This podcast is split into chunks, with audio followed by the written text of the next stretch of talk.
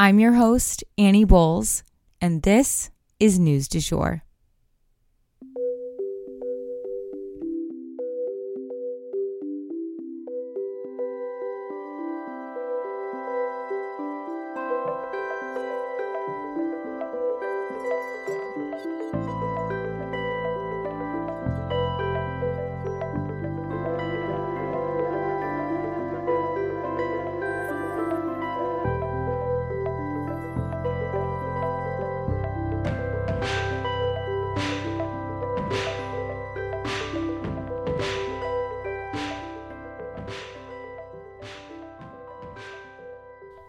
Hey everyone, and welcome back to the News du Jour, a calmer space to consume the news. I wanted to make you guys aware here at the top of the episode of a couple different features that maybe you didn't know about. So, first up, you can actually read the news du jour every single day that we do the podcast. We post a transcript version of the episode onto our website. So, it's almost exactly the same thing I'm going to read on here, except maybe missing a little bit of the nuance and anecdotes that I throw in here on the podcast. But it'll get you the facts, the information uh, in that same very straightforward format that you look for. So our website is sugarfreemedia.co. And if you just click on NDJ transcripts, News du Jour transcripts, that is where they live. And then the second feature I wanted to make you guys aware of is that we do have what's called a Patreon. If you've never heard of a Patreon, basically it's just a place where creators can be supported by their audience financially. And if you join our Patreon, you can get access to our episodes without any ads. So if the ads annoy you, there is a $7.99 a month way to help support our show and all of our work, but also get the show ad free. There's also a lot of perks in there, like a cookbook and, you know, some extra bonus episodes that are just for patrons and things like that. So definitely check that out. Links are in our show notes. For our first mini story today, I wanted to let you guys know that COVID is now officially over although it's been practically over for a very long time. But basically, the state of emergency that began under President Trump has formally ended. It expires today. So, yay for being done with the pandemic on paper. And then today, of course, we are going to start going over the Trump rape trial results as promised. Of course, I do have to issue a content warning before I launch into this. This story does involve a rape. So we touched on this verdict in yesterday's episode at the top, but you know, the news had just broken and because of how important this issue is i wanted to take the time to really walk through the specifics so that you guys have all the information about what the jury decided. So the jury here was made up of six men and three women they only took three hours to come to a decision on this case, which is super fast. So they pretty much knew what they were going to decide, most likely going into that room, and were likely all on the same page because sometimes the paperwork alone can take hours. So this was a very fast turnaround.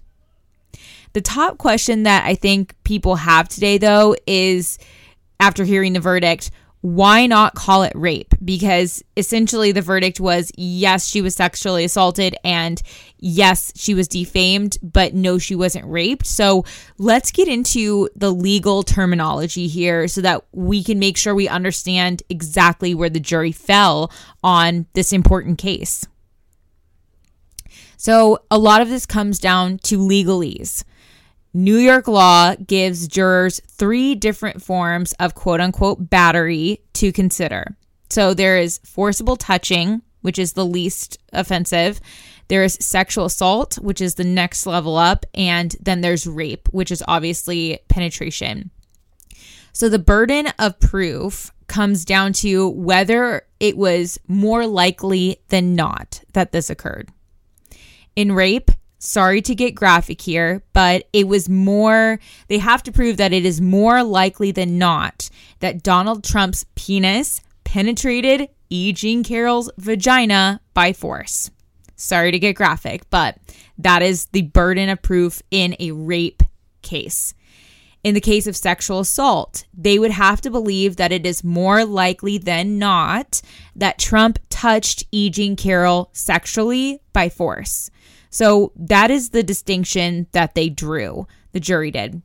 They felt like Trump, more likely than not, did touch E. Jean Carroll sexually by force, but they felt that it was less than likely that Trump penetrated E. Jean Carroll in that Bergdorf Goodman dressing room on that fateful day. Forcible touching can mean grabbing, intimate parts, squeezing, rubbing, you get it. Sexual assault. They also found Trump guilty of defamation. So, what is the end result here? The end result is that now it's been kind of confirmed by a jury that President Trump sexually assaulted and defamed E. Jean Carroll. Even though these were not criminal charges, so he is not convicted of sexual assault, that's an important distinction and a little bit confusing, I know, because it just comes down to whether something is criminal or civil, and this was a civil case. But in order to find that she was defamed, the jury had to confirm that they believe she was sexually assaulted in the first place to then be able to be defamed on this subject, if that makes sense. Now, Trump will be forced to pay E. Jean Carroll $5 million in damages. Now, some of that has to do with the battery itself and other another amount of it has to do with defaming her. So, you know, there's a little bit of a breakdown there, but at the end of the day, he's paying $5 million to her. These charges were, again, civil, not criminal, which means Trump will not face any prison time for this. But another big question that kind of hangs in the balance here and might be on your mind is will this open the floodgates for the other 25 Trump accusers to come forward in a court of law? Because we have talked about these other women claiming for years that President Trump assaulted them, that might be something that's on your mind. But these other women most likely will not be able to bring charges. You see, E. Carroll used a loophole of sorts to get these charges filed. In light of the Me Too movement, New York State opened up a chance for adult sexual assault cases that were past the state the statute of limitations to file. And it was like a year, I believe, that this was open. It was called the Adult Survivors Act. So it was an opportunity for people who hadn't filed within that statute of limitations to then file. So E. Jean Carroll took that opportunity to file these charges against Trump. And unfortunately, that window is now closed. But other states may have different laws. So maybe these other women will be will bring different types of charges or charge them in different state. Who knows? We'll have to wait and see based on the specifics of each case. But if any other sexual assault charges are filed against President Trump, we will definitely let you guys know and keep you posted on those proceedings. Trump's attorneys say that he plans to appeal this verdict. So that's all you need to know about this case. If you guys have any questions, be sure to hit us up on social media or you can always shoot me an email. My email is linked in our show notes. And next up, we have kind of a theme today of, you know, legal cases having to do with prominent Republicans. So, the mysterious Mr. Santos we have covered this George Santos situation a lot in the past. And man, I kept thinking if there's not any charges they can bring against him, I would be shocked.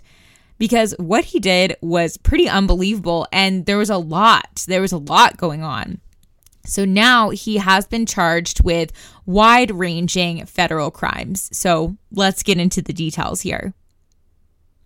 The exact charges brought against him are seven counts of wire fraud, three counts of money laundering, one count of theft of public funds, two counts of falsifying federal disclosure forms.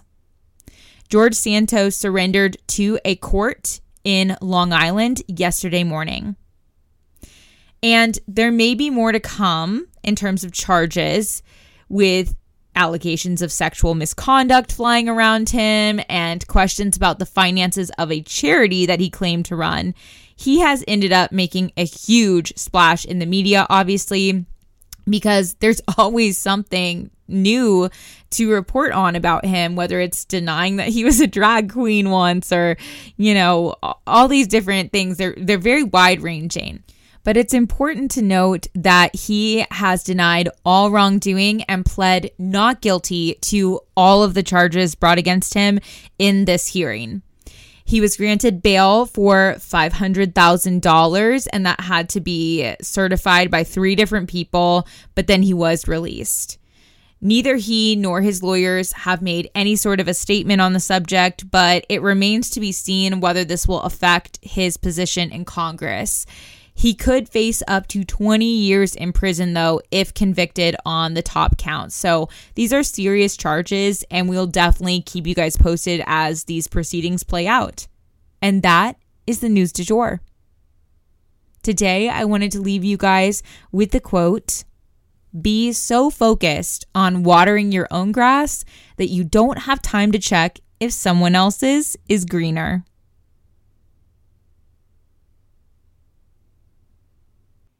If you enjoyed this episode, please subscribe on whatever podcast platform you use to listen. A rate and review or shout out on social media would mean the world to us and help us be able to keep creating the news du jour. But the best way to support all of our work is to become a patron at www.patreon.com forward slash sugarfree media.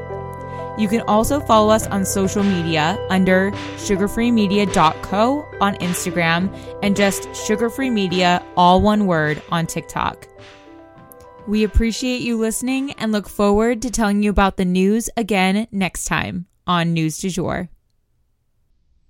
Broadcasting from Oklahoma.